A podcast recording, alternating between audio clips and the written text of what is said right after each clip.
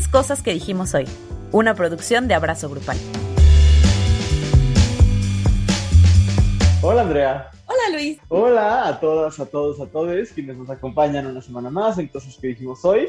Estamos muy contentos, estamos muy acalorados también y estamos de vuelta en el Zoom, no porque no podamos estar juntos, sino porque hoy tenemos invitados fantásticos, increíbles. No es que yo pueda ver el futuro, pero es que este bloque a veces se graba después que el bloque central. Entonces les puedo decir que la conversación que vamos a tener hoy con Raúl Jiménez y Pablo L. Morán va a estar increíble. ¿Cómo estás, Andrea? Bien, muy contenta porque además eh, siempre es muy bonito platicar con ellos, ¿no? Hacen contenido padre y, y nada, como que convivir entre personas intensas siempre es muy bonito. ¿no? O sea, te recuerda que una no está sola en este mundo de la intensidad, que hay más, ¿no? Que se intensian de la misma manera. Y no sé, me, encanta, me encanta, este, pues coincidir en estos bonitos espacios. Claro, y así como hemos estado hablando de cosas eh, clasistas que tenemos normalizadas y después cosas machistas, hoy, en el marco del el Día Internacional contra la Homofobia, la Lesofobia, Bifobia y Transfobia, que fue hace algunos días, eh, hoy vamos a platicar con ellos justo sobre cosas eh, LGBT fóbicas que tenemos normalizadas. Entonces, de verdad que la plática va a estar muy intensa, muy interesante. También hubo uno que otro chistorete de repente, porque pues a fin de cuentas estamos entre comediantes. Entonces, este, chistorete es una gran palabra. Pero antes de pasar con ellos, es momento de que soltemos todo el veneno en nuestra queja de la semana. Andrea, ¿de qué te quieres quejar? Ay, mira, ay, casi me ahogo. Ándale. Nomás de acordarme. Mira, hoy a lo mejor me vengo a quejar de algo eh, que puede ser considerado superficial, pero I don't think so.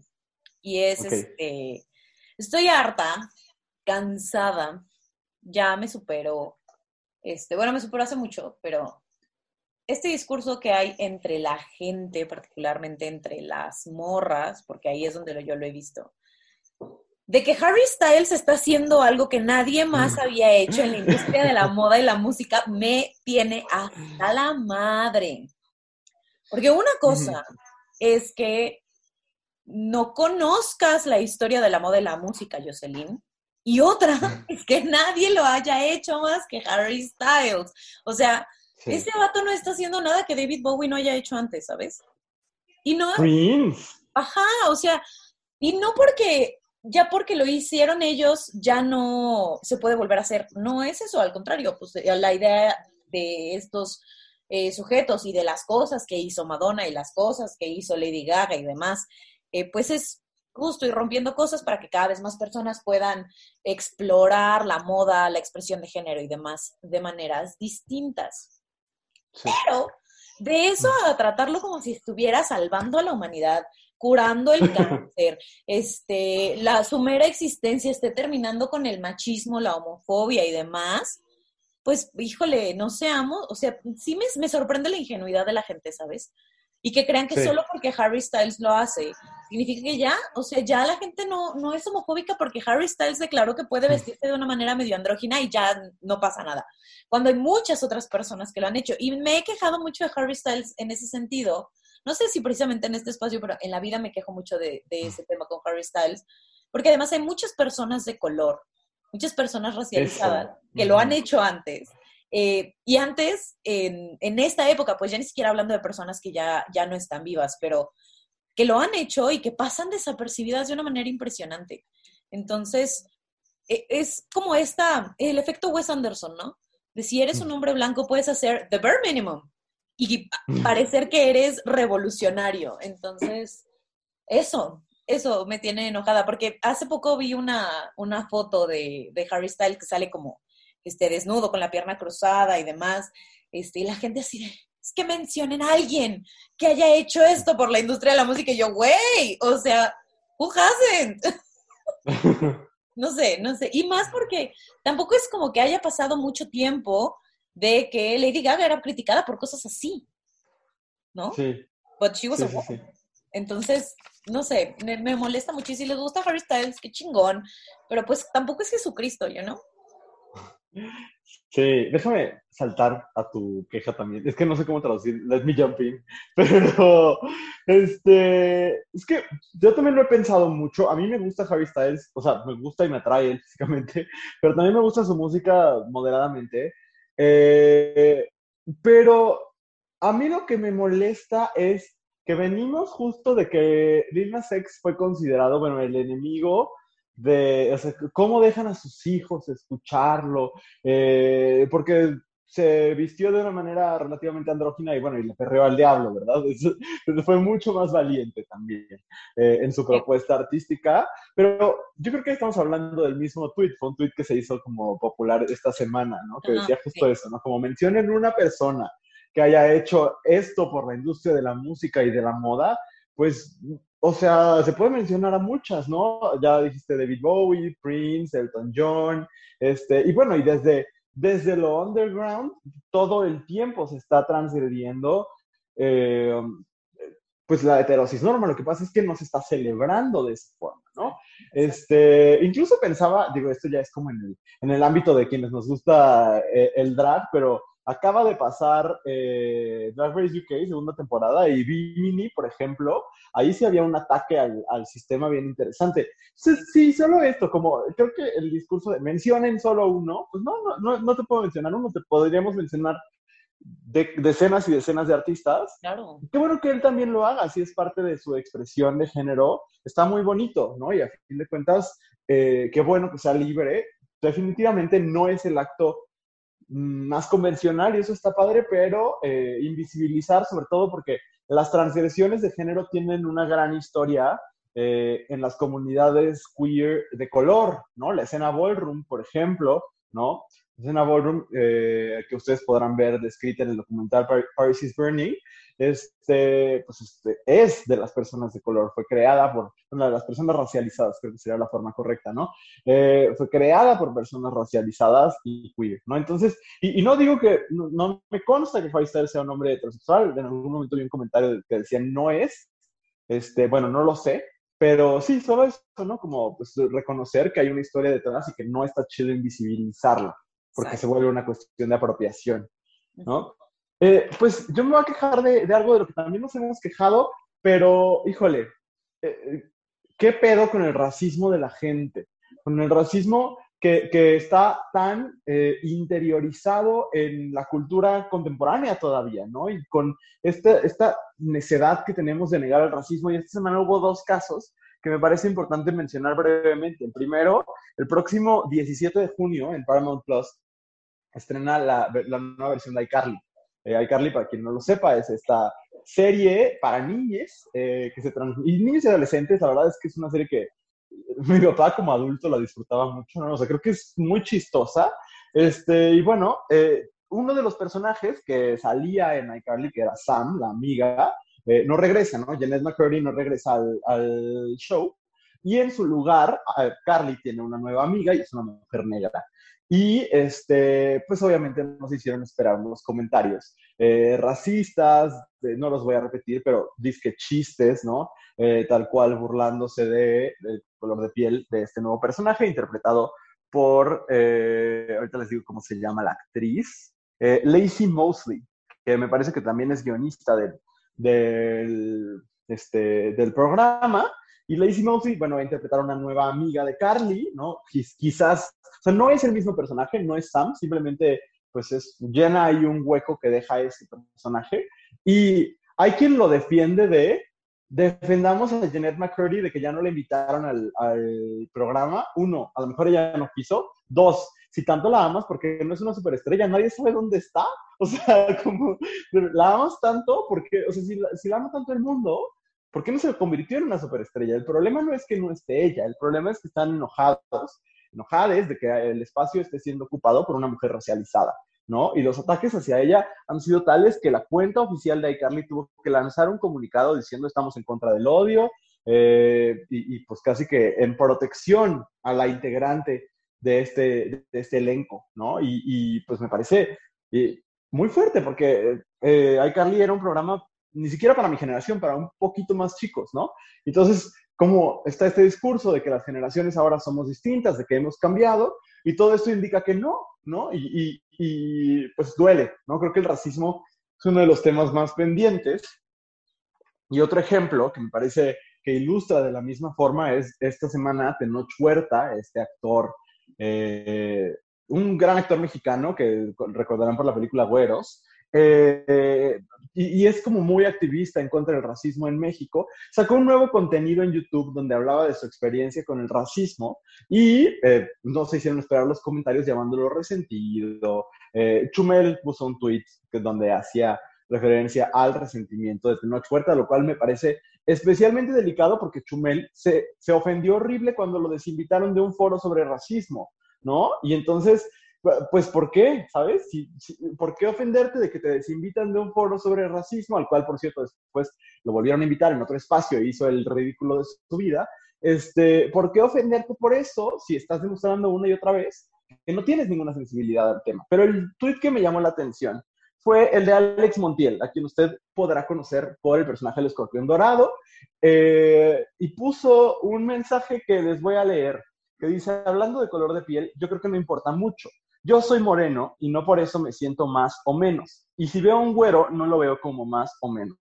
¿Te molestan los ojos claritos? Aquí muchos ejemplos para que sean felices. Y pone en imágenes ejemplos de personas morenas exitosas en México, como eh, el Cojo Feliz, eh, Consuelo Duval, Pepe Iteo, eh, Paula Rojas, que es morena muy clarita, la verdad, este, Adal Ramones, eh, Yalitza Aparicio, eh, Fátima Molina, los Masca Brothers, el Capi Pérez, eh, pues como que se puso a pensar en todas las personas morenas que conoce, ¿no? Eh, el Diablito, el Whatever Tomorrow, que es su hermano, Daniel Sosa, etc.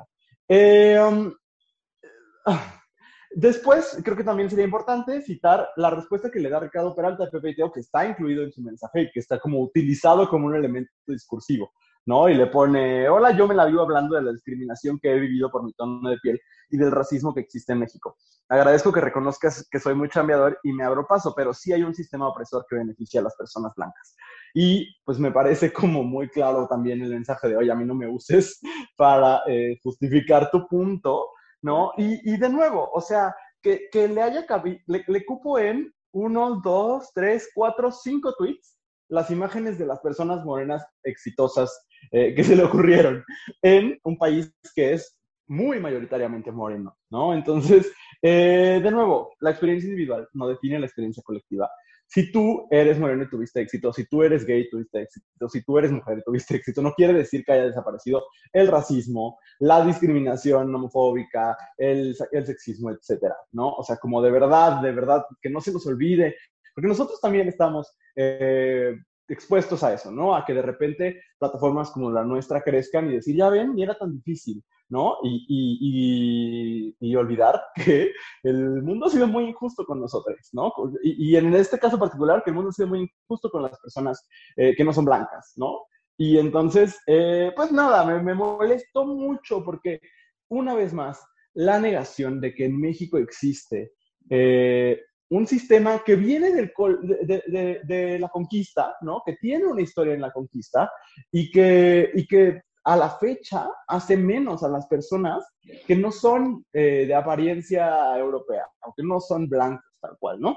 Em, y me parece muy problemático porque de verdad que ni siquiera hemos iniciado la conversación. Mientras en Estados Unidos Black Lives Matter se ha confirmado como, conformado como un movimiento súper sólido, no hemos querido voltear a ver eh, en el mainstream a las personas racializadas y creo que va siendo tiempo de que lo hagamos. Entonces, esa es mi queja de esta semana, Híjole, ¿qué, qué, te mota? Pero, es un temota, sí. ¿Qué es lo que me, me...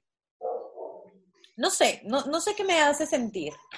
Muchas cosas feas, pero este asunto de se nota el resentimiento de la gente, yo pregunto, y genuinamente, si alguien tiene una respuesta, hágamela saber, hágamela llegar. ¿Por qué no estarías resentido con un sistema que te ha tratado de la mierda? O sea, Así. o sea, ¿qué, ¿qué, vas a O sea, pones la otra, la otra mejilla o qué pedo. Ay, gracias, sistema horrendo, por, por cerrarme espacios, por este, seguir eh, privilegiando a personas que son súper violentas con las personas que se ven como yo, eh, por solamente cederme un espacio para que tú quedes bien sin en realidad importarte lo que tengo para decir, por este poner a, personas como Chumel Torres a decir que no pasa nada y entonces sigamos ignorando un problema estructural durísimo. O sea, ¿cómo no estar resentido con eso? Exacto. Y, además no tendrías por qué no estarlo, no tendrías por qué ser the bigger person y decir, no, no, yo, es que yo ya eh, trascendí el enojo y la molestia con esas personas que me hicieron mal. Si lo puedes hacer... Es cruz. Ajá, o sea, si lo puedes hacer chingón y si no, es válido. El sistema es muy culero como para que tengamos que decir, ay, bueno, yo ya estoy por encima de eso. Cabrón. ¿Por qué? Ajá, no tendrías por qué.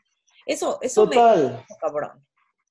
No, y, y, yo, si son tan amigos, invitaría a que este señor Alex Montiel escuchara todas las veces que Ricardo ha compartido en su plataforma las veces, o sea, la, discriminación que ha sufrido. A, Ricardo, por ejemplo, lo contó él en, el espacio Pepe en algún momento en un antro LGBT no lo dejaron entrar, ¿no? O sea, esas cosas suceden, ¿no? Y, y, y, Pepe lo comparte todo el tiempo, incluso colabora con una organización que me gustaría invitar a que, a que sigan, que es racismo.mx, eh, que aparte es liderada por, por un hombre no solamente socializado, sino LGBT, lo cual es muy padre, ¿no? Ahí como encontrar esa intersección.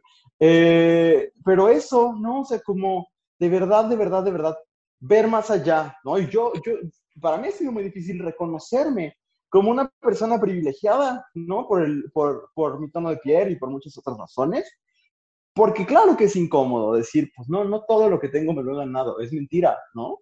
Este, y sí, claro, trabajo mucho y lo que sea, pero eso no quiere decir que, que me lo haya ganado más que quien no ha llegado hasta donde estoy y hasta donde estaré, ¿no? Entonces, pues eso creo que es muy importante. Y ya, porque hay mucho que hablar sobre otras opresiones el día de hoy. Sí. Ok. Pero muy bien. Pues bueno, Andrea, vamos a una pausa y cuando regresemos, estarán aquí Pablo L. Morán y Raúl Jiménez para platicar sobre LGBT-fobia. Si te gusta lo que estás escuchando, no olvides seguirnos en tu plataforma de podcast favorita o en todas. Muy bien, pues estamos de regreso y estamos muy felices porque hoy tenemos invitados súper especiales que han sido muy generosos con el proyecto. a, uno de ellos lo invitamos por primera vez el año pasado eh, ya tiene un año de esto eh, y lo que quiere decir que tenemos más de un año encerrados, Andrea. Pero, este, pues ya, poco a poco vamos saliendo y aquí están dos personas que me siento yo muy especial porque tienen especiales en Netflix. Este, y yo creo que va a estar súper barbero esto, pero sí son definitivamente referentes de la comedia y de la comedia LGBT en México. Entonces, están aquí Pablo L. Morán y Raúl Jiménez. ¿Cómo están? Hola, muy bien. ¿Ustedes qué tal? Todo bien, todo cool. Yo estoy muy emocionada porque me acuerdo del año pasado que, te invitamos, Pablo, que Luis y yo estábamos así, oh my God, tenemos a una super celebridad en el podcast y estábamos súper nerviosos. Y bueno, ha sido muy maravilloso, muy maravilloso. Y nos da mucho gusto que estén aquí otra vez para hablar de cosas que nos enojan a nosotras y que seguramente a ustedes también. Esa, es mi pasión, hacer corajes, rantear, eso es eh, por lo que me despierto todas las mañanas. Entonces, mira, yo estoy listo.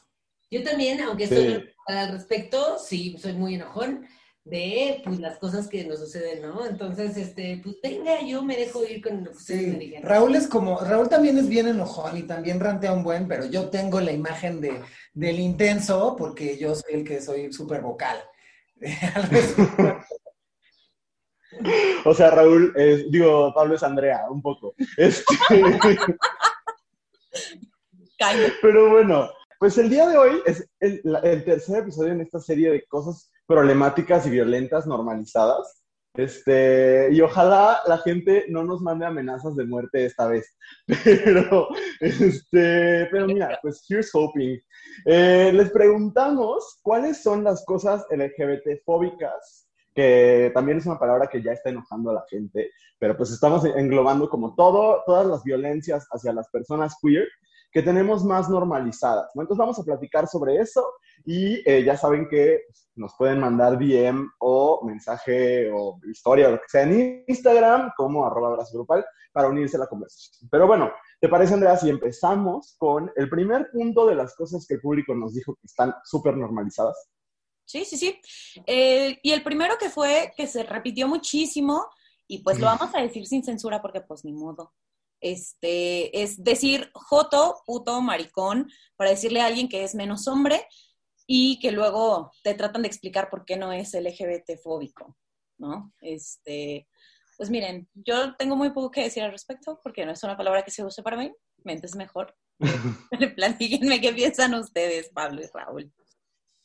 Híjole, pues está, eh, bueno, primero muchas gracias como por decir, como pues sí, yo no, no he recibido ese tipo de agresiones. Yo creo que pues porque va relacionado casi siempre este tipo de términos con eh, la cobardía, ¿no? Justo como dices, como ser menos hombre. Entonces, ser eh, puto, maricón, etcétera, tiene que ver con que no te atreves a hacer las cosas, con que pues no eres este macho, ¿no? Este básicamente. Y eh, pues lo peor, como dices también, es que traten de justificar el por qué ellos están bien y por qué no es una palabra homofóbica, ¿no? Este, porque pues básicamente pues no los atraviesa, ellos han crecido diciéndole así a toda la gente, entonces dicen, pues está bien, está normal, es de compas, ¿no? Sí, creo que justo es un término muy de cofradía, ¿no? O sea, muy de esta cuestión de, bueno, pero es que entre amigos así nos llevamos. Y eh, a mí me parece eh, muy penoso y muy peligroso seguir replicando el discurso de que es que no lo decimos así, no lo decimos de esa manera. Eh, entre nosotros lo decimos, como dice Raúl, de compas, ¿no? Y lo, que, lo que esta gente, que generalmente son hombres heterosexuales, tienen que considerar o tienen que revisitar es la noción de que, pues para nosotros, a lo mejor, ok, ustedes no le están dando esa connotación, ¿no? Pero para nosotros es una palabra que implica muchas cosas que, como dice Raúl, pues sí, en su vida les ha atravesado, pero creo que es importante entender que, eh, citando a Manuna, eh, mucha gente LGBTTIQA más es la última palabra que escucha antes de ser asesinada. ¿no? Entonces, este, pues sí, claro, entiendo que a ti no, no te atraviesa de la misma manera que a mí, pero también este, hay que considerar, y esto lo digo también para ciertas personas eh, LGBT que tienen muchísima homofobia interiorizada, ¿no? Porque hay muchos hombres gays que dicen, eh, bueno, pero a ver, a mí no me afecta, porque a mí, que generalmente son los hombres eh, homosexuales más heteronormados, ¿no? más mask. A mí no me afecta porque no sé qué, bla, bla, bla. Este, sí, Yo he bailado en el antro este, puto, y todos muy contentos, ¿no? No quería dar esa pedrada, pero ok. este, gritado, eh, puto también. Claro. Pero creo que ahí hay que considerar algo que es muy importante, que es que la experiencia, eh, tu experiencia individual no es la experiencia colectiva. No, yo creo que, pues sí, qué afortunado eres, que a ti esa palabra no te atraviese y que tú a lo mejor como hombre gay que estás rodeado de hombres heterosexuales te lo digan incluso para incluirte, ¿no? Y te hagan sentir parte de esa cofradía. Qué padre, está padrísimo, pero tienes que entender que esa palabra sí le atraviesa de otras maneras a otras personas LGBT, porque otra vez ninguna experiencia LGBTIQA más es igual, ¿no? Y aparte, bueno, a, mí me supera la ceguera voluntaria, creo yo, de un montón de hombres heterosis que justamente tienen esta cosa de decir, pero es que lo digo por cobarde, sí, pero ¿de dónde viene? O sea, el lenguaje no lo inventaste tú, no lo inventó la Gen Z, no lo inventamos los millennials, no. O sea, el lenguaje tiene una carga histórica y de repente decidir que esa carga histórica desapareció y que las palabras son solamente dependen de las intenciones, como, como dice Horacio Villalobos cada vez que puede hablar. Este, justamente creo que es, es, es un acto de ingenuidad muy grande, ¿no? Pero creo que no es una ingenuidad real, sino una ingenuidad elegida para, para no cambiar, porque creo que hay un, una vocación de, de los hombres heterosexuales y género de no cambiar nada, nunca, ¿no? Como de no cuestionarse, de no cambiar y pues por eso. Y luego todavía el llegar y explicarle a una persona que ha temblado al escuchar esa palabra, que ha tenido miedo, que ha tenido eh, por lo menos cierta inseguridad y decir, déjame te explico por qué no te debería afectar, me parece, híjole, muchos huevos y, y pues qué triste. Y creo que también es importante decir que la resignificación de esas palabras violentas, pues nos corresponde a nosotros, ¿no? no, a ellos. O sea, porque como a ellos no les ha atravesado, es como, no, a ver, si esta palabra se va a resignificar, lo vamos a hacer los grupos vulnerados, ¿no? Eh, y me parece también muy interesante esto que dices de, eh, pues sí, el lenguaje tiene pues un bagaje histórico y demás, ¿no? Porque sí, claro, o sea, también hay que, hay que reconocer ahí que no solamente hay homofobia, lo nieguen o no, sino también hay una férrea misoginia, ¿no? O sea, no sé, yo, llegué a esta reflexión y no sé si esto yo me lo estoy inventando, si me lo estoy sacando, no, o sea, no lo sé, pero, por ejemplo, el, el, el E puto, según yo, tiene un rollo bastante, sí, homofóbico, pero también muy misógino, porque se lo gritan al portero y un poco lo que están queriendo decir es, te la vamos a meter, ¿no? O sea, te vamos a meter la pelota como te penetraríamos, ¿no? Y todas estas violencias de, este, pues sí, como de bottom shaming y de eh, burlarse de alguien que es penetrade, pues no es otra cosa más que decir, ah, te pareces más a una mujer, eres menos hombre. Entonces es bastante misógino también, ¿no? Sí, claro, toda la homofobia es misógina, toda. Algo de lo que nos hemos dado cuenta en, estos, en estas conversaciones justo es de que siempre cuando hablamos de machismo estaba manchado de clasismo, cuando hablamos de clasismo estaba manchado de racismo, ¿no? Como no es, muy rara vez es una sola opresión la que atraviesa el fenómeno, ¿no? Y eso es bien interesante. Aquí hay otra que, híjole, también dentro de la comunidad funciona mucho, ¿no? Bueno, más bien se utiliza mucho, que es el no pareces LGBT como halago, ¿no? Como si fuera algo bueno, que te digan, ay, mira, ni se te nota que eres gay, ¿no? O, ahora, o, o este halagar el passing en las personas trans también, ¿no? Como ni se, ni se le nota que es trans, ¿no? Como si eso fuera algo bueno, ¿no? Como te estás acercando a lo normal, entre comillas, ¿no? Y creo que ahí hay un gran, gran problema. Y tiene que ver también con parámetros que como hombres gay, que tenemos un montón de problemas patriarcales en muchos momentos, establecemos de los hombres atractivos son los varoniles, por ejemplo, ¿no? Varoniles también entre comillas, ¿no? Pero entonces, este asunto de decir, ay, qué padre, no se te nota, pues es, ay, qué padre, no eres tan anormal, ¿no? No sé qué piensen ustedes. Sí, totalmente, totalmente. Eh, yo esto lo llevo inmediatamente a, eh, que me parece tan absurdo como, como si le dijéramos a una mujer, ay amiga, casi no se te nota que eres mujer, ¿no?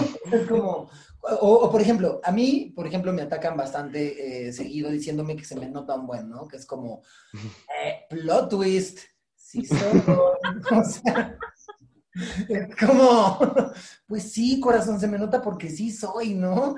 Eh, y sí, como dices, Luis, me parece que quienes resienten más este, esta violencia supernormalizada son las personas trans, ¿no? Y este, estar aplaudiendo que alguien pase, eh, pues me parece que es peligroso porque es estar aplaudiendo que solo hay una manera de verse, de, de ser una mujer, ¿no? De verse como una mujer. O como un hombre. Y sí, pues creo que otra vez, como dice Andrea, pues eh, regresamos a, esto también es hiper, mega misógino, ¿no? Creo que también es importante para empezar a, erradicar estos comportamientos o estas, eh, pues sí, estas maneras de pensar, identificar eh, nosotros mismos cuando hemos replicado esas violencias, ¿no? O sea, por ejemplo, yo me acuerdo mucho que yo, yo, la verdad, en mi adolescencia, forzaba mucho el verme masculino.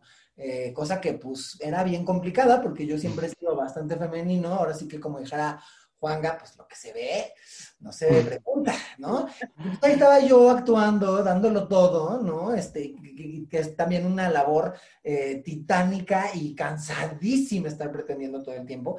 Y me encantaba que me dijeran eso, ¿no? Y creo que el, el primer paso para empezar a erradicar estas violencias supernormalizadas es reconocer, pues, cómo nosotros también las hemos normalizado, ¿no? O sea, yo recuerdo que yo, a mí me encantaba que me dijeran eso.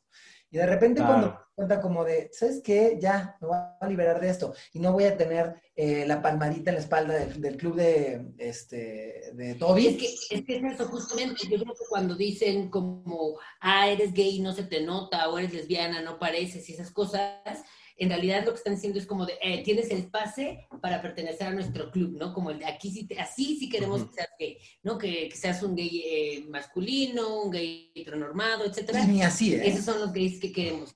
Pero, y muchas veces, como dices, también eh, queremos replicar esto, o sea, hasta la fecha a mí me pasa que si estoy en un ambiente que no estoy, en el que no puedo ser 100% libre, pues prefiero disimular ciertas cosas para no, pues para no ser atacado, para que no me hagan menos, para que no me rechacen, ¿sabes? O sea, como que eh, como de alguna forma también ha sido un mecanismo de defensa de la gente LGBTIQA más, como de, eh, pues para no sufrir estas violencias que hay hacia la comunidad, pues voy a tratar de adaptarme un poco más a Ser parte del club de Toby, ¿no? ¿No? Pues sí. No, y que además hay otra cosa, que creo que también para la gente que no es parte de la comunidad es mucho más fácil decir, este, qué padre que seas mientras no me hagas sentir tan incómodo. Yo no estoy tan incómodo con cómo te ves, con cómo, con cómo hablas, con cómo te, te expresas, porque se parece a mí y entonces puedo pasar como una persona súper inclusiva, porque claro, a mí me encantan los gays, nomás que no sean locas. Y dices, híjole, o sea, pues no, te gusta lo que te incomoda. Perdón, yo quería nada más ahí hacer una anotación que una vez en, yo estaba en un grupo de danza y justo eh, una de las maestras de danza dijo como de, a ella me encanta que sean gays, justo lo que acabas de decir, pero nada más que no se les note en el escenario y es como, ¿por? Y ella está muy convencida de que no, pues porque el bailarín tiene que ser masculino si es pareja hombre y mujer. Y yo, pero, pero ¿por qué tiene que ser pareja hombre y mujer siempre a huevo? O sea, ¿por qué en Las Estrellas Bailan en Hoy no hay una sola pareja de hombres? ¿No? Bueno, pues, ¿qué te digo? Eso a mí lo que dices, Andrea, me parece muy interesante porque me, como que me lleva a, eh, pues, lo que siempre lo que ha pasado históricamente, ¿no? De cuando de repente eh, el hip hop se empieza a blanquear, ¿no? Deja de ser incómodo porque ya lo empezamos a hacer las personas este, blancas, ¿no? O cuando pues todas estas expresiones, este, no sé, que pertenecen a, eh, que no pertenecen a la élite, las agarra la élite, son una manera un poco como de, ok, ya me incomoda menos, ¿no? Ya podemos escuchar Los Ángeles Azules porque están colaborando con Belinda, entonces ya no es, y lo digo entre comillas, ya no es naco, ¿no? Y es un poco lo mismo, creo que es un poco, o sea, responde eso un poco a, lo mismo, ¿no? Te pareces un poco más a mí, ya no me siento amenazado, y sobre todo me parece muy triste cuando las personas LGBT nos compramos ese cuento, ¿no? Cuando nos compramos ese cuento de mi lugar es no incomodar, ¿no? Sí, y que eso se, vincula con una que está, me voy a, saltar un poquito, que dice, eh, yo, el decir, yo no soy homofóbico, mm. homofóbica, pero que nadie se bese frente a mí como si existe mientras yo no te vea, ¿no? Y creo que es parte de lo mismo que estamos platicando. ¿no? Qué bueno que existas, pero existe en tus espacios que están lejos de los míos, donde yo no tenga que ver eso que, que me saca de onda, ¿no? Que además no entiendo por qué le saca de onda, güey, si ven besos en todos lados, que además son asquerosos, porque en todos lados todo el mundo se desea, ¿cuál es el pedo? Pues el pedo es que sí, sí, soy homofóbico todo el tiempo. Claro. Sí, definitivamente creo que eh, pues es algo de lo que hemos escuchado toda la vida, ¿no? Como hasta nuestros papás, ¿no? O sea, los papás siempre han dicho como, ay, no, yo tengo muchos amigos gays, pero ya que tu hijo sea gay es otra cosa, es como, híjole, eso sí ya no, ¿no? O sea, sí, pero aquí en mi casa no. O sí, y se relaciona un poco con lo que platicamos hace rato, siempre y cuando tú seas el hombre de la relación, ¿no? El hombre entre comillas, o que no seas tan eh, afeminado, ¿no? O sea, está bien que seas gay, pero ya de ponerte aretes, ya de pintarte las uñas, ya usar tacones y falda, ya eso sí creo que, ¿no? Eso dicen, entonces, pues está muy cabrón estar pensando, perdón, no sé si se pueden decir groserías, pero... Sí, sí. ya dijimos puto como ocho veces. Estás pensando que este, eh, no eres homofóbico solo porque aceptas la, más bien la homosexualidad más común. En concepto. En el concepto, No, y, también creo que cuando dices, no soy homofóbico, pero lo que estás diciendo es, eh, social, yo sé que socialmente está mal visto, pero aquí entre nos, tantito sí sigo siendo, ¿no? A mí me encanta, me encanta, me encanta un chiste de Pablo Araiza, donde dice como, güey, es lo más predecible que vas a decir algo homofóbico después de decir no soy homofóbico, pero, ¿no? Entonces Pablo dice como, estaría muy chido que alguien dijera como, no soy homofóbico, pero la tercera película de Harry Potter sí es la menos mala, la verdad. como, algo neta nada homofóbico, así como... Qué maravilla. Sí, es que yo pensaba que realmente, el otro día estábamos platicando con una amistad, intentaré ser lo más genérico posible, aunque no creo que le moleste, pero justo nos comentaba que dentro de su familia se le decía como de, eh, sí, sí te acepto, pero cuando hablaban de su pareja, que era un hombre, era como de, ¿y si vas a traer a tu amigo? ¿No? Como el, el insistir en, pues te acepto mientras quede en tu vida privada, ¿no? Y las personas LGBT no somos LGBT solo en nuestra vida privada, ¿no? Somos LGBT cuando trabajamos, cuando vamos al cine, cuando hacemos el súper, o sea, somos LGBT todo el tiempo, ¿no? No solamente eh, cuando cogemos, vaya, ¿no? O sea, lo somos siempre. Y entonces creo que ahí está la homofobia que parece, no sé, habrá quien la llame sutil, pero no es tan sutil, son ataques directos que, que sí permean en el autoestima y, y en el autoconcepto y, y, aceptación de las personas, ¿no? Y justo, Raúl, tú mencionabas esto, que también nos llegó varias veces, que es el creer que una pareja LGBT eh, siempre hay un papel del hombre y un papel de la mujer, un papel masculino y un papel femenino, ¿no? Y, es problemático en muchos sentidos, ¿no? Porque creo que lo, más bonito de las relaciones disidentes, por decirlo así, es que pues, justamente no hay esos roles, o no tendría por qué haberlos. Digo, en ninguna relación, pues, pero ahí literalmente se están dando las condiciones, ¿no?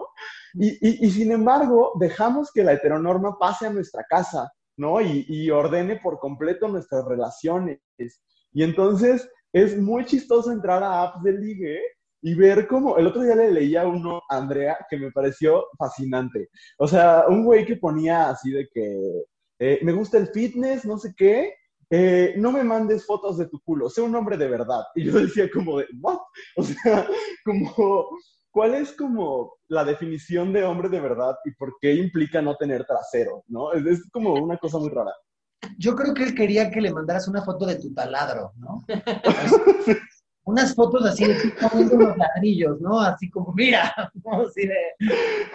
Sí, qué fuerte, qué, qué fuerte la manera atraviesa la, la, la heteronorma, es impresionante. Yo también quisiera regresarme un poco a, a, esto que decías de que no somos LGBT nada más en, en nuestras esferas este, privadas.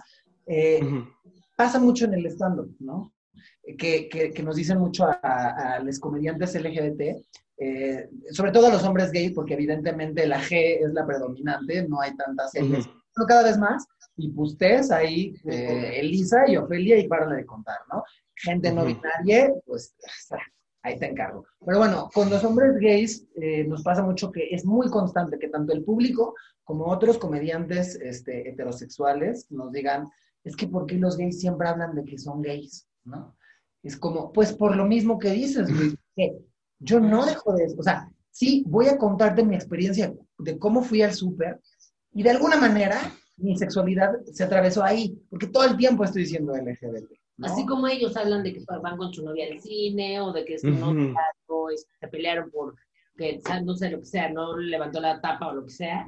Entonces, pues esas cosas nos pasan también, o sea, al final del día, este, somos como cualquier pareja, pero lo que, me, lo que me parece muy interesante es lo que dices, como que nosotros de repente, pues sí empezamos a replicar patrones de las parejas heterosexuales, como si tuviéramos que, eh, cuando pues, tenemos esta plena libertad de eh, pues, no asumir ningún rol, ¿no? O, eh, o todos, o, o, de manera más equitativa.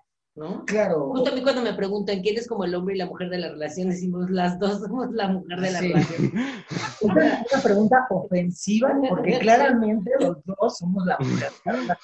No, pero... de novia? Las claro. dos. Ay, sí, claro, yo quiero un Jimmy Choo para casarme. Pero justo, o sea, es, es, o sea, me parece muy triste que, que, o sea, a ver, no creo que esté mal si una pareja LGBTIQA más decide eh, eh, regir su relación eh, bajo normas este, heteronormativas, ¿no? Pero no piensas que eso es el deber ser de todas las otras parejas, o que así deberíamos ser todos, o que eso es superior a, ¿no? Es como cuando se juzgan estas las relaciones este, abiertas o poliamorosas o demás, lo que yo pienso es, bueno, eh, pues la gente, y no está mal, eh, pero la gente heterosexual inventó estas reglas y no sé dónde sacamos que tenemos que seguirlas, o sea... Uh -huh nosotros también tenemos que seguirlas. Te vale desde luego, pero no hay que pensar que eso es la única manera, ¿no? Y además, a mí me parece que cuando están este tipo de comentarios del papel del hombre y el papel de la mujer, es como perder completamente cuál es el objetivo. O sea, si hay una relación lésbica, evidentemente no se quiere el papel del hombre. It's not needed. O sea, es perder el punto por completo. ¿no? Incluso con esto de que tiene que haber cierta expresión de género para que se complementen y demás, pues tampoco va por ahí. O sea, les aseguro que las lesbianas no necesitan ningún papel de hombre en ninguna parte para sentir que su relación funciona, ¿no? O justo lo que dicen también de los niños, así como no, es que el niño para su educación van a estar una mamá y un papá, y si hay dos mamás o dos papás, pues no, ¿cómo va a poder saber qué es lo que él, va, él quiere hacer ¿no? Y en realidad no es como que solo la casa, o sea, solo el niño tiene la visión de su casa, ¿no? O sea, hay muchas otras visiones que pueden ser presentadas para el niño, ¿no? Como si no pudiera prender la televisión y ver así como está tiborrada de, de heterosexualidad y de heteronorma, ¿no? O sea...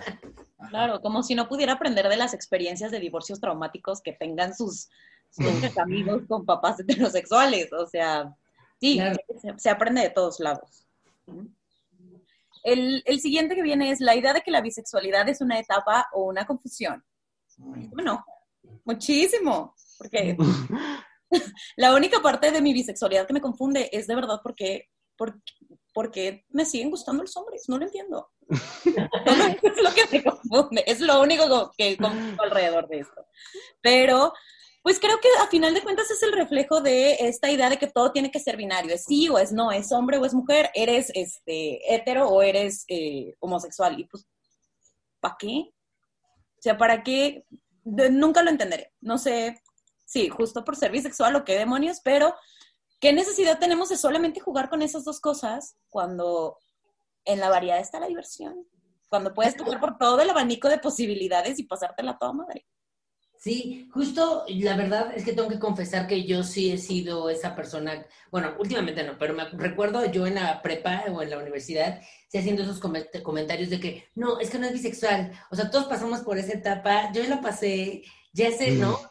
Porque además decimos, es claro, como si nosotros tuviéramos que decidir que es una persona, ¿no? Es que es claramente lesbiana, es que ve, es que ve cómo no se maquilla, es que ve cómo nos atacones, es que no, es claramente lesbiana, está diciendo que es bisexual para no incomodar y, eh, y llegamos a decir cosas como no, que se defina.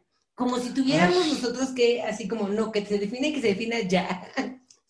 es como, ¿qué, ¿qué significa definirse siquiera, no? O sea, tú ya estás definido, o sea, no sé ni siquiera quién ya dice, yo ya estoy totalmente definido y ya sé perfecto quién soy, qué quiero y para dónde, o sea, Sí, qué, superioridad moral tan grande, ¿no? Esta cuestión de que se defina, ajá, tú ya tienes todo solucionado de tu vida y de quién eres y de tu identidad, o sea, y regresando a esto que dices, Andrea, de que estoy totalmente de acuerdo, creo que responde esta cosa de, no, es que todo tiene que ser blanco o negro, ¿no? Todo super binario. A ver, o sea, como decía René Ghost el otro día, que nunca han escuchado del helado napolitano, o sea, no, no, no, no es solo como vainilla o chocolate, o sea, puede ser, ¿sabes? Como eh, Selena era chicana, o sea, ¿sabes? Como, no siempre es eso una cosa o la otra. Y con respecto a lo que dices, Raúl, creo que pues sí entiendo que, o sea, por ejemplo, yo hice esto eh, en mi adolescencia, ¿no? Yo cuando salí del closet dije que era bisexual. Y creo que mucha gente hace eso y luego pues ya este, decidí eh, pues, este, ser muy valiente y decir que en realidad era gay. Yo con el paso del tiempo he reflexionado que yo, pero yo, yo, yo, yo, hice esto porque me parecía justo menos incómodo y, y si yo decía que era bisexual, cabía la posibilidad de yo poderle dar nietos a mis padres, ¿no? Que para los papás es muy importante tener nietos como si fueran los príncipes de Inglaterra o yo qué sé, ¿no? no, o sea, como hay unos ingenieros en sistemas súper, este, pero, pero, pero, ajá, o sea, yo, yo lo hice por, por, esa razón, entonces no sé si a lo mejor por ahí va que la gente diga, es que no sé, ¿sabes? Pero, pero, pero sí, este, justo, las cosas no son negro, blanco o negro. Pero también se vale. O sea, creo que también es válido cuando estás en el proceso de descubrirlo y demás, porque tampoco me, voy a poner punky y decir, este, pues qué poca madre quien estaba en esa parte, porque tampoco. O sea, creo que también es muy válido mientras estás descubriendo y mientras te estás animando a ser quien eres, pues pasar por diferentes momentos. También es válido. Y no por eso este, descalificamos ni una cosa ni la otra, ni quien ha tenido que vivir su proceso así porque es la manera que le daba seguridad vivir su proceso, ni vamos a decir que las personas bisexuales no, pues tampoco existimos y, siempre vamos a estar como confundides, porque pues no. O sea, confundir sí, pero unicornios. sí.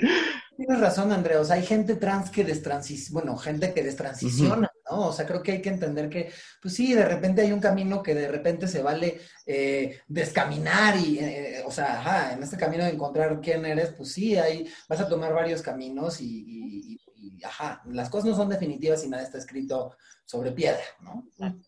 Eso, o sea, creo que pensar que las orientaciones y las identidades no son regímenes totalitarios, o sea, de repente nos preguntan mucho como de, es que no sé si soy bisexual o no porque solo me gustan dos mujeres y todos los demás hombres, y es como de, güey, nadie te va a hacer un examen enlace en unos, o sea, como de si sigues o no sigues siendo, ¿no?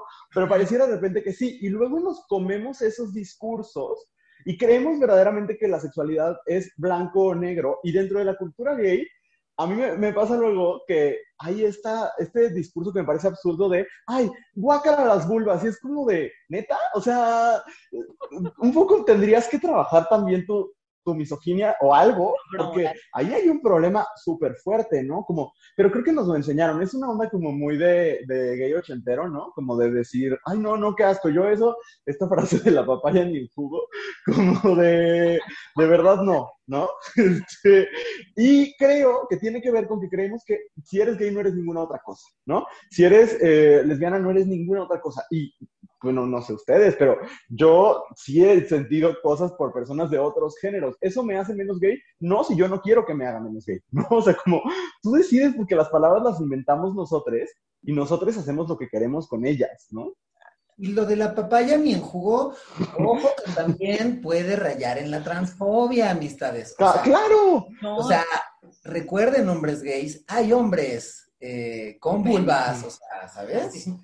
Eh, también. Muchos gays heteronormados están llorando en su casa en este momento. Este, decidí juntar dos en uno solo porque creo que lo, llamaría conductas de Karen. Ese es como el momento del episodio de conductas de Karen. El primero es esta frase de yo siempre quise tener un amigo gay. ¿no? Superconducta de Karen. Y la otra, asumir que si hay dos personas gay en una habitación ya se gustan. Voy a contar una experiencia. Eh, no sé si ya la conté aquí, pero bueno, eh, estaba una vez yo en el checador del trabajo que compartimos Andrea y yo. Eh, y pues nada, estaba ahí poniendo mi bonita cara para que me registraran que ya me iba a mi casa. Y llegó una señora con la que he intercambiado, me dio clases de música hace mucho tiempo. Y llegó y me dijo, ¿estás soltero? Así como fue su primera interacción. Hace muchísimo que yo no hablaba con ella. Y fue como de, eh, ¿sí? Y me dijo, ay, es que tengo un amigo que seguramente te va a gustar mucho. Y yo, primero señora, usted tiene 40 años, no estoy seguro de tener interés en sus amistades. Y aparte de eso, como, ¿por qué? O sea, no, sabes ni siquiera si yo soy neonazi, ¿por qué me quieres presentar a tu amigo, sabes? O sea, como solo el asumir que porque tenemos cierta orientación sexual, automáticamente, como perros, nos pueden cruzar. O sea, es como una cosa horrible. Y lo otro, esta cosa de yo siempre quiero tener un amigo gay, creo que tiene que ver con esta, yo siempre quise tener un amigo gay, tiene que ver con esta representación en los medios, donde el amigo gay siempre es el sidekick, ¿no? Siempre quise tener a alguien que me haga ser la protagonista de la historia. ¿no? Y eso está muy de la verga, no sé cómo lo ven ustedes. Y eh, pues definitivamente lo que me parece muy curiosa tu anécdota porque eh, pues es otra vez como este eh, heteropatriarcado decidiendo, tienes que tener una relación y tienes que formar parte de lo que todos formamos parte ya, ¿no? Así como si ya te... Porque qué tal que tú ni siquiera quieres tener una relación nunca, ¿sabes? O tal vez en ese momento y ya te la están como hasta imponiendo, ¿no? Eso por un lado. Y por el otro, eh, pues si todo, hace rato platicamos en el desayuno Pablo y yo, de que también hay muchas personas, muchas Karens, me encanta que dices, este, que te como, ay, sí, este, me encanta, mi, mejor amigo gay es tal, ¿no? Y ellos ya dividen amigos como sus amigos gays, sus amigos hetero, pero no sé si dividen, dividen también a sus amigos homosexuales, este, bisexuales, sus amigos trans, o sea, qué raro sería, ¿no? Sus amigos pues, poderosos, sus amigos pobres, amigos... O sea, ¿cuál es el sentido, ¿no? De estar viviendo a tus amigos así. Y, eh, y me acuerdo mucho, sobre todo porque, pues, crecimos en esta onda 2000 era en la que eh, pues se replicaba muchísimo en los medios, en la que el papel del amigo gay era eh, contar los chismes, recibir los chismes, peinar, decirte que te tenías que poner, este, aprobar al novio, o sea, prácticamente era como el perrito de la bolsa del de, eh, protagonista o la villana de la, de la serie, película, ¿no? Totalmente. A mí me recordó mucho, y me encanta esa película, creo que se llama Isn't It Romantic, ¿no? Con Rebel Wilson eh, que de repente un día Rebel Wilson se despierta y que ya toda su vida es así una chick flick, ¿no? Este, Eh, y, me da mucha risa que tiene este amigo gay que le acompaña a hacerse un makeover, ¿no? Un cambio de look. Y ya que acaban el cambio de look, el amigo gay dice como, ya no sé qué hacer porque yo, mi existencia giraba en torno a este momento, hacerte ver de esta manera. Y sí, creo que es importante eso, chavas, este, pues considerar que, que, no, que la gente LGBT, pues no son accesorios, ¿no? O sea, no, no estamos a la venta en un todo moda, este, o sea, ajá. En el todo moda pueden encontrar las cosas este, que pueden accesorizar, pero no, no, los, no los hombres gays ni ninguna persona LGBT, ¿no? Porque también creo que hay una cuestión, sí, como dices Luis, de, eh, de semi-sidekick, y cumple todas las funciones que yo siempre he esperado de ti como hombre homosexual, pero también hay un rollo ahí de repente de tokenización, ¿no?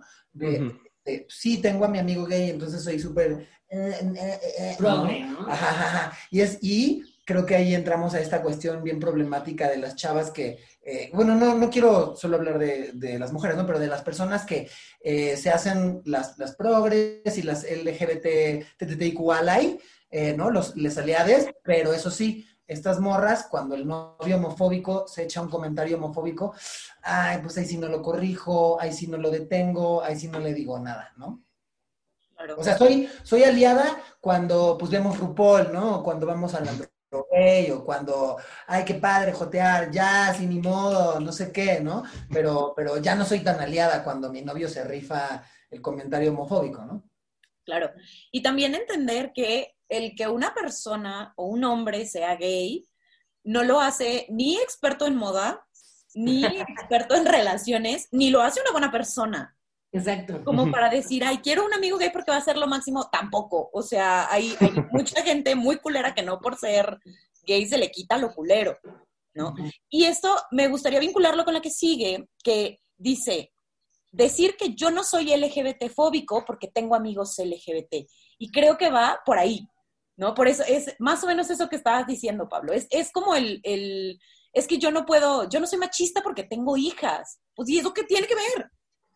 Puedes tener mucha gente en tu vida y aún así no corregir cuando dicen estas cosas, aún así seguir cantando puto de Molotov, aún decir es una ridiculez que hablen en su lenguaje inclusivo, eso, eh, son una bola de ridículos los que van en el Pride y no se te quita lo, lo violento, lo sí, no quita lo violento de tu discurso, ni de tus acciones, ni de lo que eres con la gente. De hecho, aunque seas eh, LGBTIQA más, puede ser homofóbico o LGBTofóbico, ¿no? O sea, nada este, excluye de, ser parte del sistema, pues, que oprime, ¿no? Y eh, yo les quería contar una anécdota. Justo yo tenía un trabajo eh, en una postproductora que, pues, se las da de muy progre porque pues eh, que tenía como mucha diversidad eh, racial e, y eh, del LGBT también, ¿no?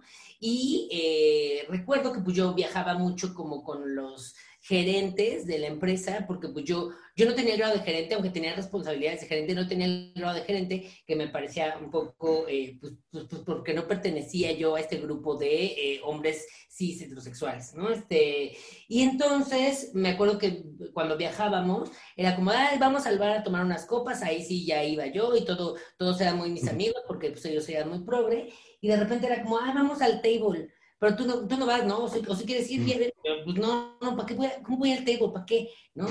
Y ahí, pues resulta que en el table se cerraban otros acuerdos, se hacían más camaradas, ¿sabes? Entonces, como yo ya no pertenecía a ese grupito, pues ya no se me daban ciertas oportunidades de acceder a una gerencia, ¿no? Y pues eso definitivamente es un... Eh, nosotros no somos homofóbicos porque que tenemos gente homofóbica aquí, pero al mismo tiempo no la tratamos de la misma forma que tratamos a los heterosexuales. Y te aseguro que mucha gente que estaba yendo al table, ni siquiera es que realmente quisiera ir al table, pero los hombres siempre tienen que estar reafirmando, reafirmando su masculinidad eh, a partir de que otros hombres validen su masculinidad, ¿no? Entonces, es eso, y, y el discurso también ahí, entre líneas, es tú eres menos hombre, entonces tú no cabes acá, ¿no? Porque como hombres heterosexuales sí no podemos rechazar el sexo, no podemos decir que no a una mujer, esas cosas. Yo sí quisiera decir aquí, no se dejen engañar, o sea, no se dejen engañar con este rollo de la empresa que pone su bandera en el Pride, o cuando de repente vemos a una persona LGBT en un, en un espacio de poder, ¿no? Eso no, no necesariamente, a veces, muchas veces sí, pero no necesariamente eso es una, es una victoria para la comunidad. Porque si esa persona LGBT va a usar esa plataforma para oprimir a, a otros, pues eso entonces no sirvió de nada, ¿no? O, o, eso, ¿no? O sea, este, sí, sí, sí, como tener eh, que una empresa eh, porque mucha gente dice, ¿no? De las empresas durante el Pride, bueno, pero están visibilizando, bueno, pero están dando un mensaje de inclusión. Vale, padrísimo. Pero si el resto del año no tienes medidas para que no haya LGBT-fobia en tu empresa, no sirve de nada. O sea, no sirve realmente de nada que tengas una bandera del Pride, ¿no?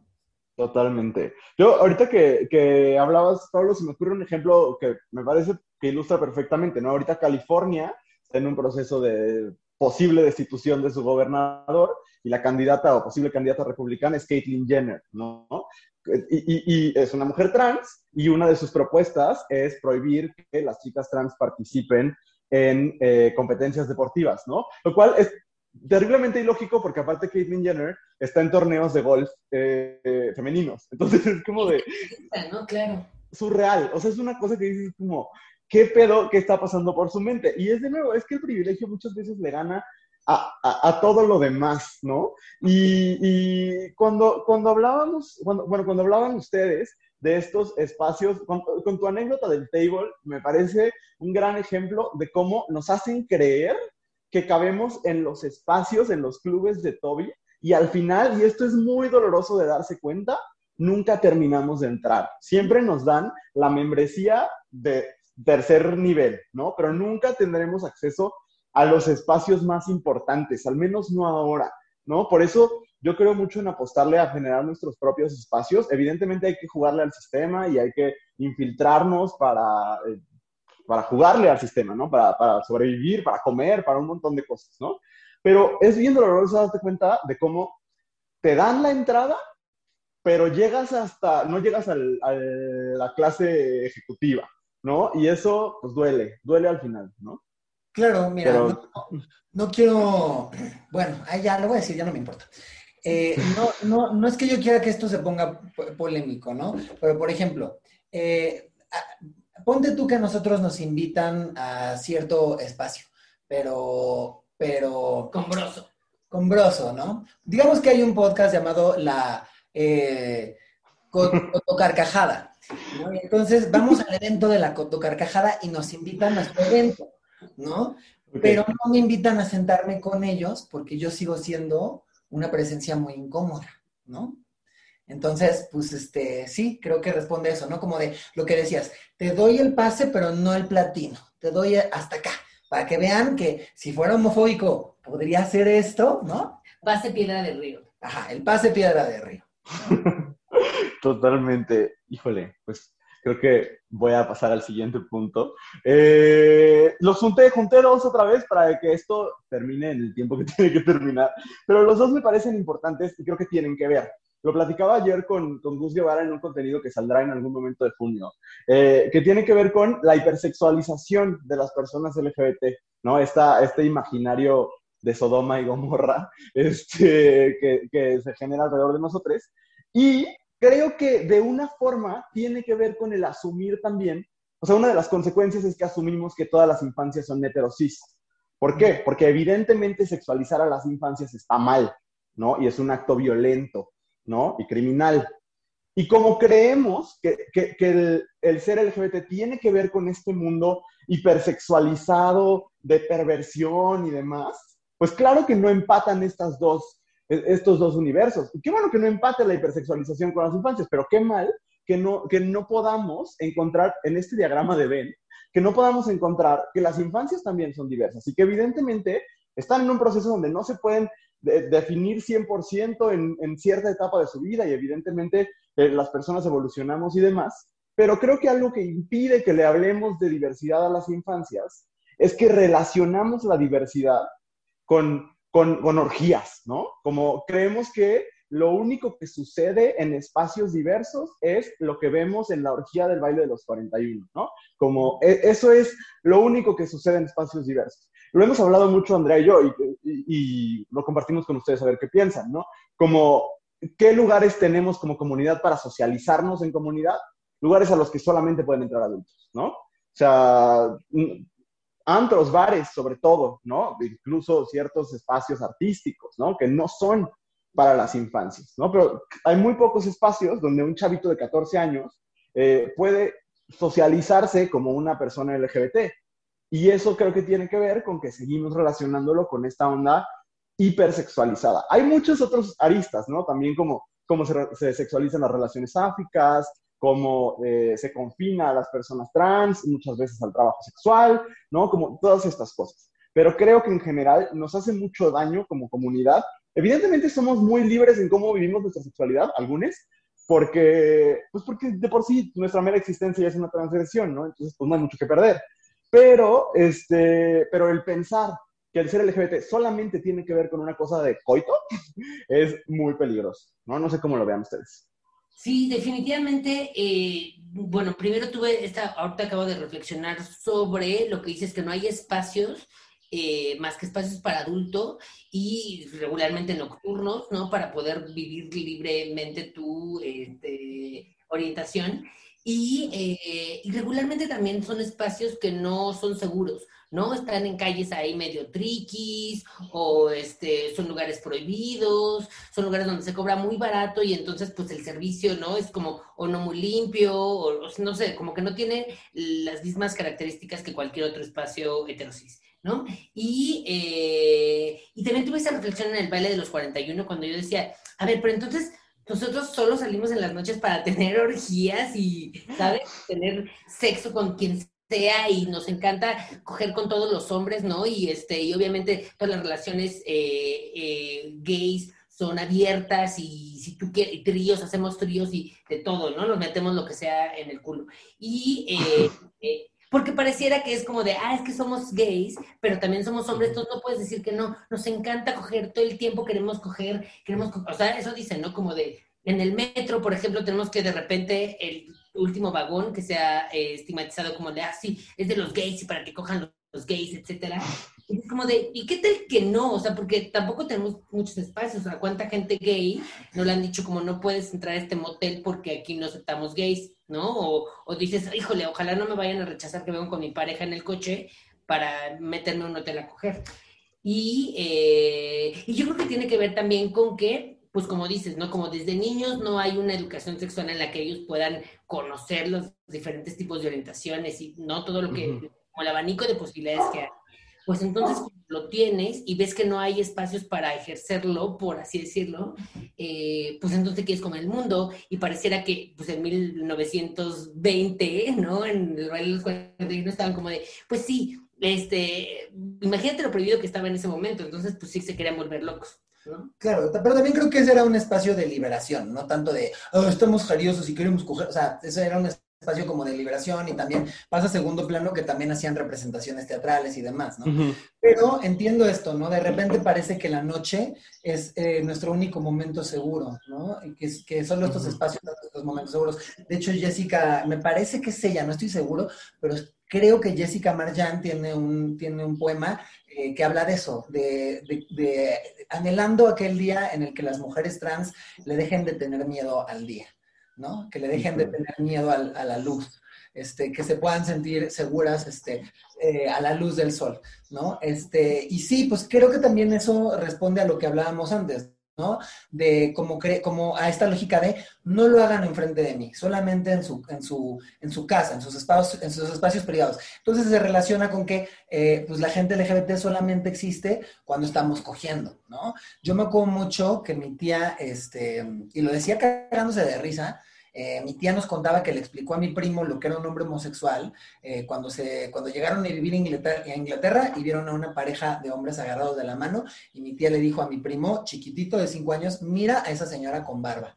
O sea, ¿no? Y lo decía cagada de risa, ¿no? Que era como de, ¿sabes cómo el mindfuck que le estás haciendo a tu hijo, ¿no? Este, Obvio. Entonces, pues sí, creo que es eso, creo que también pues es bien problemático a los niños no explicarles estas cuestiones. Y con respecto a esto que decías de, pues debe ser, bueno, es muy doloroso ser eh, un niño, niña, niñe, adolescente LGBT, eh, porque no hay espacios para ti.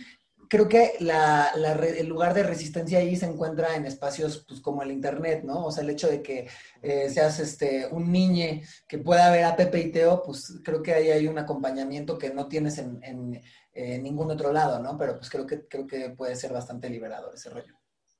voy a decir algo en, chinga, solo porque tengo que sacarlo de mi pecho. Eh, por eso estoy tan emocionado, porque nunca había visto que en una serie infantil sucediera así, con la nueva serie de High School Musical. Y de verdad que por lo menos hay, hay una pareja gay que sí está, ah, se dijo la palabra gay, ¿sabes? Y eso creo que en Disney sí es como una evolución y ojalá siga pasando porque creo que las infancias y adolescencias LGBT merecen espacios seguros también en los medios. Y ya, adelante, Andrea.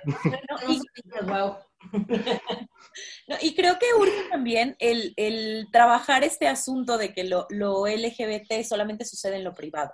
¿no? Lo hemos dicho mucho como de solamente existimos cuando, cuando cogemos y demás, porque también creo que es algo que como personas LGBT de pronto nos lo compramos. ¿No? Y, creemos que es cierto, cuando en realidad hablamos de, identidades, de existir diferente, de resistir diferente, y entonces cuando te topas con eh, adolescentes que te dicen, pues es que, o adolescentes que te llegan después de haber sido acompañados por personas heterosexuales que dicen, pues es que me dijo que yo no puedo decir que soy bisexual porque nunca pues nunca he tenido novia, que yo no puedo decir que soy gay porque nunca lo he experimentado y es como de no manches, o sea, no tiene nada que ver una cosa con la otra. Y sí me parece importante que tanto las personas que no son LGBT como las que sí somos, trabajemos este discurso, porque sí creo que nos lo compramos, como si fuera la parte más importante de nuestra identidad LGBT, el eh, con quién cogemos o no. y, creo que va más allá. Y como si fuera lo único. Además, sí, sí. Eh, me voy a aventar unas así como rápido porque porque tenemos mucho tiempo hablando de esto, pero este, nos dice, si, si escuchan alguna donde quieran que nos detengamos, nos detenemos. Dice, cuando te gusta alguien y te enteras que no es heterosexual, decir qué desperdicio, eh, no respetar los pronombres de las personas, que siempre hay un top o un bottom, roles tradicionales, este, bueno, tradicionales entre comillas, ¿no? Este, no poner foto de perfil con tu pareja porque no es profesional por no ser hetero, eh, solo darle atención a la G, que ya lo habíamos platicado, pedirle pruebas a alguien que se identifique como bisexual, eh, rechazar. La PCR. Güey, pues prueba de qué. Te, guardo los recibos del, del motel o qué pedo. Estaría chido que, que, le, que le hiciéramos lo mismo a la banda hetero, ¿no? Así, ¿eres heterosexual? A ver, pégale una pared, ¿no? Así de, a ver, sí, sí, sí. A ver, escucha Morat. Dale. Este, dicen, rechazar el lenguaje inclusivo porque invisibiliza las identidades no binarias. Ah, yo, yo quiero hacer una pausa en ese. Ok. Sí. En el asunto del lenguaje inclusivo, ¿por qué? Porque creo que justamente el otro día alguien nos ponía, de estos trolls que han llegado últimamente a Abrazo Grupal, y nos decía, hicimos esta dinámica, ¿no? De pregunta lo que quieras. Y alguien ponía, ¿por qué es necesario eh, usar el lenguaje inclusivo si es totalmente innecesario. Yo decía, uno está mal formulada tu pregunta, pero aparte de eso, pues claro que no es necesario para, ni siquiera para mí, ¿no? A fin de cuentas yo soy un hombre cisgénero y cuando se generaliza el masculino, pues, pues de cierta manera yo estoy siendo incluido, el pedo no es conmigo, ¿no? El asunto es que existen las personas no binarias, ¿no? El día de hoy que estamos grabando, eh, Demi Lovato salió del... No me gusta la, expresión salir del closet, pues, pero se, nombró por primera vez como una persona no binaria. Y, el país eh, puso un, un tweet que me pareció así, el, ejemplo perfecto del desconocimiento, ¿no? Porque ponían justo como de, eh, obvio en femenino, ¿no? Y decían como de, y eh, dice que sus pronombres son they, them, que hay quien traduce como ella pero literalmente se traduciría como ellos. Y digo, o sea, de nuevo, masculinizando, ¿no? Y es como, claro que no es necesario el, lenguaje inclusivo para quien ya está incluido, ¿no? Pues ahí no hay pedo, ¿no? Entonces, a mí me trasciende esta total falta de empatía de decir, pues es que obvio para mí no es necesario porque yo nunca he tenido un problema con la visibilización, pero las personas no binarias que evidentemente no están en la RAE, ni estarán, porque es una bola de viejos rancios, pero a quién le importa, ¿no? Y entonces, eh, pues claro, o sea, como pregúntate por qué no es necesario para ti. Creo que no solo aplica con el lenguaje, ¿no? Un montón de cosas, de leyes, de cambios culturales, de, de maneras de vestirte, de demás, como, es que ¿por qué si no lo necesitamos? Pues no lo necesitarás tú, pero tú eres solamente una persona, Alejandro. O sea, es como, ve más allá, ¿no? Y ahí, yo sé que esto puede sonar muy básico, pero me parece importante seguir recalcándolo, eh, que, que las cosas ahora se traten no solo de ti, no quiere decir que ya no se tratan de, sí se siguen tratando de ti, Jorge Alberto. O sea, sí se siguen tratando de ti. Nada más que ahora no solo se tratan de ti, se tratan de otras personas también. Este, el hecho de que estemos volteando a ver a otras personas, el hecho de que estemos reconociendo a otros, no quiere decir que tú estás perdiendo privilegios, de verdad, creo, ¿no? Sí. Esto lo voy a decir yo y no lo digo en nombre de nadie más de quien estamos participando de esto y no voy a decir su nombre, pero escuché hace poco a un comediante decir justo como de, ay, es que esta generación de cristal ya se ofende por todo y les ofende, les ofende una O y no sé qué, y era un hombre gay, ¿no? Y entonces yo decía como de, eh, pues es que de nuevo, o sea, a ti no te afecta porque tú ya estabas visibilizado desde siempre. Pero uno, decir generación de cristal, neta, revela que de verdad espero que ya estés vacunado. Pero aparte de eso, o sea, como de, ay no, o sea, de verdad, esta incapacidad de ver más allá de las cuatro paredes de tu cuarto es un gran problema que tenemos muchos, ¿no? No, y además... Ah, no, perdón, yo solo quiero defender de Manuna no vas a estar hablando. No, no es cierto, no es cierto. No es cierto. Ah, no, yo no, no hablo de él. ¿eh? No, estaba mamando, este, no crean. Ah. Chiquísimo, nada más quería, estaba mamando. Pero no, Manu súper chido.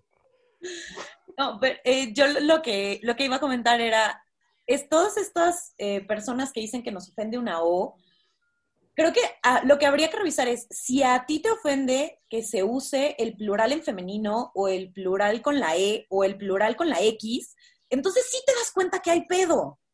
Claro que te das cuenta, nomás que te estás haciendo pendejo. Lo que no quieres es que haya pedo contigo, ¿no? Pero si te mueve cosas, pues ahí, ese es, ahí está el asunto, ahí está lo que se está peleando, carajo. Sí es eso, esa necesidad de hacerse pendejo con las cosas que evidentemente sí alcanzan a ver porque también les mueven cosas. Yo creo que eso es lo que más coraje me da, que no tienen generación de cristal, pues mira, whatever. Pero esa es la parte que me enoja que claro que se dan cuenta porque les mueve cosas y deciden que no hay pedo mientras no me mueva cosas a mí, ¿no? Que les mueva cosas a ustedes. Y eso es, molesto, vaya. Sí, déjame, me, eh, voy a aventarme las últimas, igual ustedes me dicen si quieren profundizar en alguna.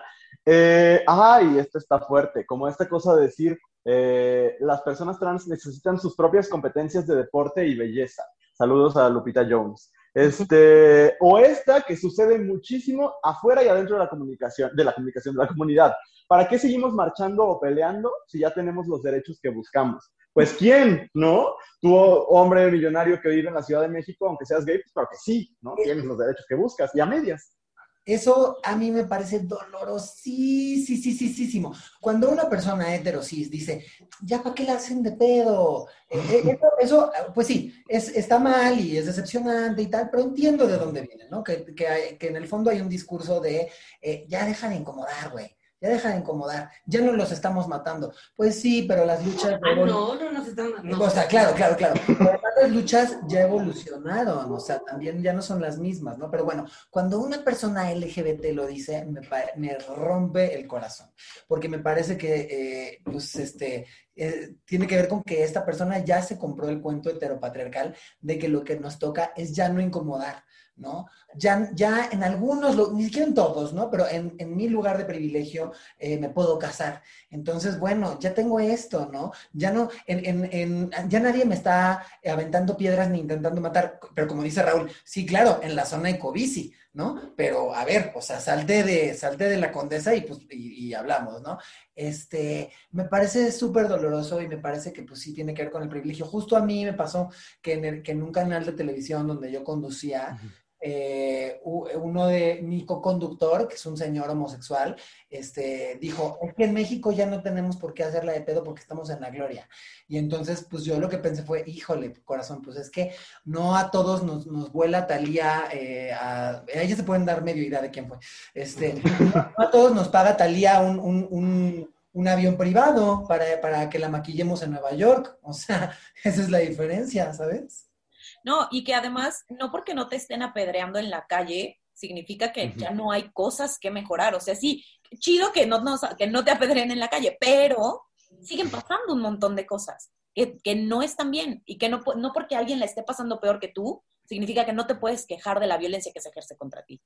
Totalmente, y además con este güey que decía esto, yo, eh, y es de esas veces que se te ocurre la respuesta este, tres semanas después, eh, y, pero pensé, Ah, no, ya no hay nada de qué quejarnos. ¿Has leído los comentarios en YouTube de nuestro programa? O sea, los has leído donde a los cuatro homosexuales que estamos aquí sentados no nos bajan de locas, no, no paran de decir que por qué en todos lados tenemos que estar, que también es algo súper LGBT-fóbico normalizadísimo, ¿no? Ya en todas las series están. Este, pues sí, porque en la vida real también estamos. O sea, ¿ves? Claro, sí, terrible. Bueno, Quedan un par de otras cosas que los diré rápidamente. Alguien nos pone imaginar o corregir la orientación o identidad de alguien porque sus experiencias no concuerdan. ¿Qué pedo, no? Creo que eso, en eso se resumiría prácticamente todo el episodio, ¿no? En, tú no lo vives, por lo tanto crees que los demás no lo viven, ¿no? Y eso es no solo un egoísmo terrible, sino una ceguera y una estupidez enorme. Y lo otro, que creo que podríamos cerrar con eso porque es una especialidad suya, ¿no? El tema de los medios, es el queer coding erróneamente tomado como representación en medios, ¿no? Como hay, o sea, ya hay un homosexual en cada programa matutino en, televisión abierta mexicana, ya no hay homofobia. O sea, sí, pero ¿qué, homosexual está? ¿No? O sea, no le, a lo mejor no le van a negar eh, sus derechos a Lambda García, pero sí se lo van a negar a un chico trans en Zacatecas, ¿no? O sea, no es lo mismo. Y creer que sí es, eh, pues, es un problema fuerte, ¿no? ¿Y qué papel está jugando esa persona gay? ¿No? Porque si lo tienes ahí para ridiculizarlo, entonces otra vez, eso no es ningún triunfo LGBT, ¿no? Eh, cuando vino Teo a Teli a hablar de la heteronorma y demás, y que hablamos mucho de hoy, por ejemplo, y de otros espacios televisivos, notamos que hay dos, eh, hay dos principales arquetipos del hombre homosexual, ¿no? Que es el, homosexual respetable, que es Lambda García, nada en contra de Lambda, mm. nada en es contra por poner un ejemplo muy claro. Por poner un ejemplo muy claro, ¿no? Ricky Martin, si quieren y el otro es eh, el del que nos burlamos, ¿no? El que ridiculizamos. Entonces, si tienes a, un hombre homosexual en tu espacio, eh, pero está ahí en función de que todos nos burlemos de él, entonces eso no es una representación digna y eso no es ningún triunfo LGBT, ¿no? Sí, y como dijeron, eh, bueno, también creo que es algo que podría cerrar de manera, pues como completa el episodio, es que, eh, pues como hemos dicho, no porque no te atraviesen a ti las cosas quiere decir que no sucedan, ¿no? Y eh, pues un poco tomar, este, tomar esta postura de empatía y de ponerse en los zapatos de, las, de los otros, pues puede ayudarte mucho a entender eh, pues que no todo está solucionado y no porque tú vivas bien y que no te pedren en la calle y que te estés incluido en todos los lenguajes, etcétera, pues no quiere decir que ya el mundo está solucionado, ¿no? 100%. Totalmente. Y también la representación es un paso y es necesaria y se agradece, pero no es suficiente. Tampoco es suficiente.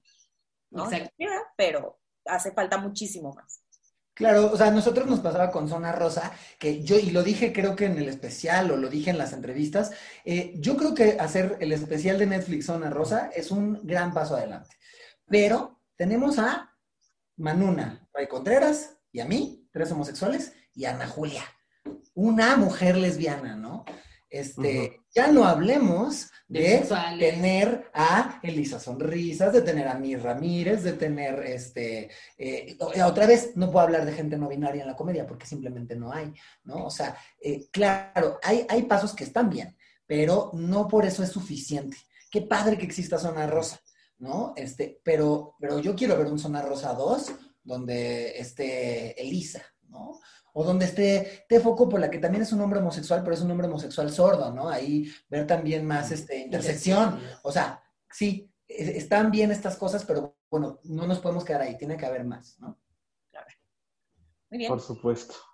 Pues creo que, aparte, nada más como último disclaimer, es decir que aquí hablamos a fin de cuentas cuatro personas que de todas maneras tenemos una posición de privilegio y que seguramente si salimos de ella encontraremos niveles mucho más densos, ¿no? También quien aportó, pues lo hizo desde su cuenta de Instagram, ¿no? Igual y si nos vamos a otros niveles socioeconómicos, a otras esferas, encontraremos cosas, pues, aún más culeras, ¿no? Pero empezamos a hablar y es una introducción y ya veremos qué tantas amenazas recibimos o no. Pero bueno, primero, pues nada, quisiera darles las gracias, gracias por acompañarnos y que nos digan dónde les encontramos, porque aparte ya regresan a los escenarios por fin, o están regresando.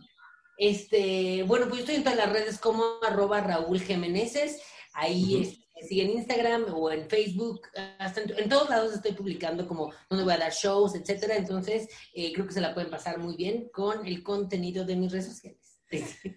Eh, y a mí me encuentran en todas las redes sociales como arroba Pablo L. Morán. Yo voy a estar en Veracruz, gente de Veracruz.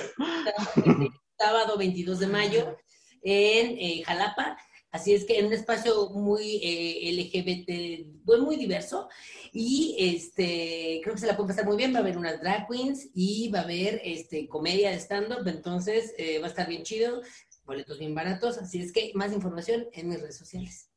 ¿Y tú? Ok, yo, em, yo estoy el 29 de mayo para gente de la CDMX, el 29 de mayo en mi show completo, va a estar muy fabuloso, va a haber diamantina, va a haber jotería, van a estar mi Ramírez, Elisa Sonrisas y La Palina haciendo muchas cosas muy hermosas, va a haber un ciclorama, no estoy bromeando, va a haber un ciclorama porque voy a hacer presentaciones de PowerPoint en vivo, este, y... Eh, pues este, gente de la CDMX también, el 10, 17 y 24 de junio tenemos un show que se llama True Colors. Eh, cada fecha tiene eh, distintos elencos, pero pues somos comediantes, pues no es por nada, no es por ponernos aquí de payasitas profesionales, pero, pero pues sí, los Avengers gays, o sea, eh, Gama, Ofelia Pastrana, Ana Julia, Martín León, Elisa, eh, Raúl, Apalina, Mier Ramírez, Manuna, La Kikis, Nicho Peñavera, Adriana Chávez, Cacho Cantú, Katia Yamanaka, Ray, eh, y pues invitades de la talla de Luna Lanzman, Margaret Tilla, La Morraliza, Raquel Aedo y Alan Benítez. Entonces, pues una gozada, una gozada verdaderamente. ¡Qué emoción! Yo ya, ya estoy eh, insistiendo a Andrea que organicemos nuestro viaje. ¡Super sí! Muchas Muy gracias. Bien. Gracias por el espacio. Eh, creo que es un espacio increíble que pues como que uno aprende al escucharos. Entonces, eh, es muy bonito eh, tener este tipo de contenido en los medios. Sí, también estas amenazas de que están, están de la verga, este, pero pues son prueba de que andamos resistiendo, ¿no? Que además me encanta que estas, estas amenazas, luego, a Ana Julia le pasó una vez que le estaban amenazando personas católicas y le estaban amenazando de muerte, y Ana Julia decía como, ¿pero qué no ese es uno de los pecados capitales? O sea... Ay, bueno. Sí, son Las incongruencias. Gracias por tenernos en, su espacio. Gracias por venir. Les amamos, amamos que estén aquí y pues hacemos una pausita y regresamos. Compártenos tus comentarios sobre el tema de esta semana utilizando el hashtag Cosas que dijimos hoy en Twitter y en Instagram. Estamos de regreso en Cosas que dijimos hoy y ay, qué buena estuvo la conversación con Pablo y con Raúl muy pronto nos podrán escuchar juntos de nuevo en otro espacio, ya les estaremos contando cuando se acerque ese momento. Pero antes de eso, pues vamos a recomendar cosas. Andrea, ¿qué nos vas a recomendar el día de hoy? El día de hoy les voy a recomendar un libro, pero em, con otro estilo.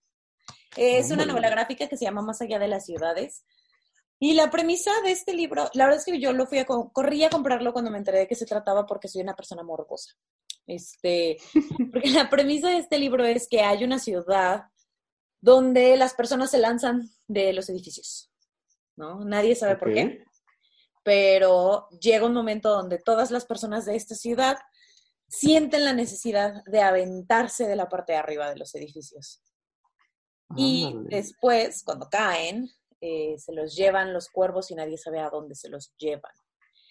Nadie sabe a dónde se los llevan, nadie sabe por qué se los llevan y nadie sabe qué es lo que lleva a las personas a tomar la decisión de saltar. Solo saben que eventualmente va a sucederle a todo el mundo.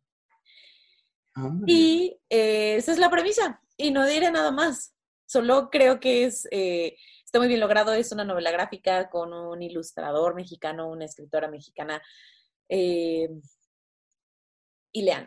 Eso es todo lo que voy a decir. Solo creo que vale mucho la pena. Y que eh, pues hay que apoyar a, talento local. Y no son como estos eh, grandes nombres del mundo editorial, pero sí son personas muy talentosas.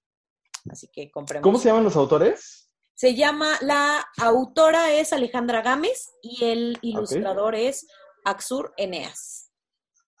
Ándale, muy bien, perfecto. Pues qué interesante. Yo les voy a recomendar ay, una cosa que, me dolió mucho y que no he podido seguir viendo. Creo que necesito pausar entre episodios, pero vale mucho la pena verlo por muchas razones. Es eh, la serie El ferrocarril subterráneo o The Underground Railroad, eh, dirigida por Barry Jenkins. Ustedes ubicarán a Barry Jenkins por haber dirigido eh, Moonlight y If Bill Street Could Talk. Y es una cosa muy dolorosa. Es una adaptación de una novela que ganó el Pulitzer de Colson Whitehead, que ha ganado dos veces el Pulitzer, eh, y, cuenta una historia de esclavitud, ¿no? Tal cual, de una mujer joven que se llama Cora, que descubre eh, tal cual un ferrocarril subterráneo que lleva a las personas afroamericanas eh, que están esclavizadas en los estados del sur, de los estados del sur a los estados del norte en Estados Unidos, ¿no? Entonces, eh, pues los lleva a la libertad, literal, ¿no? Porque los estados del norte ya habían abolido la esclavitud y los estados del sur eh, seguían aferrados a la idea de la esclavitud. Eh, esta novela de Corson Whitehead es, una es considerada una de las mejores novelas de los últimos años, um, pero necesitan estar preparados para ver algo que hace sufrir, o sea, es encontrarte cara a cara con la, expresión más cruel de la maldad humana, ¿no? Que es el considerar al otro subhumano, ¿no? El, negar la humanidad y la dignidad de los otros como sucedió. ¿Cómo sucede? Y cómo sucedió y encontró eh, su más alta expresión en Estados Unidos en la época de la esclavitud. Eh, hay escenas muy fuertes, hay violencia muy gráfica. Eh, me recuerda como a lo desgastante que es ver la película 12 años esclavo de Steve McQueen, eh, pero yo diría que todavía un par de rayitas más duro. sin embargo, me parece que es importante justo para ir entendiendo cómo es muy difícil marcar como rayita, tal cual, marcar distancia con la historia y fingir que no sucedió. Y lo peligroso que es fingir que estas cosas no sucedieron porque ya estamos bien, ¿no? Y como estas marcas históricas, pues no se borran, ¿no? Entonces, eh, se llama The Underground Railroad, está en Amazon Prime, es una producción de, Amazon Studios y eh, la dirección de Barry Jenkins es espectacular y las actuaciones están increíbles y se las recomiendo mucho. Y ya. Pues qué fuerte. Muy, muy fuerte. Pues Pero bueno, terminamos. Terminamos. Terminamos el episodio del día de hoy. Muchas gracias a Pablo L. Morán y a Raúl Jiménez por acompañarnos. Y gracias a ti, Andrea. Y gracias a ti, Luis, y a todas, todes, todos los que llegan a este, hasta el final de los episodios. Se les agradece. Y pues nos estamos escuchando aquí la próxima semana. Bye. Fue una producción de Abrazo Grupal. Síguenos en Instagram como arroba abrazo grupal y visita www.abrazogrupal.com para mucho contenido maravilloso. No olvides seguir este podcast y si te gustó, compartirlo en tus redes sociales. Nos escuchamos el próximo jueves.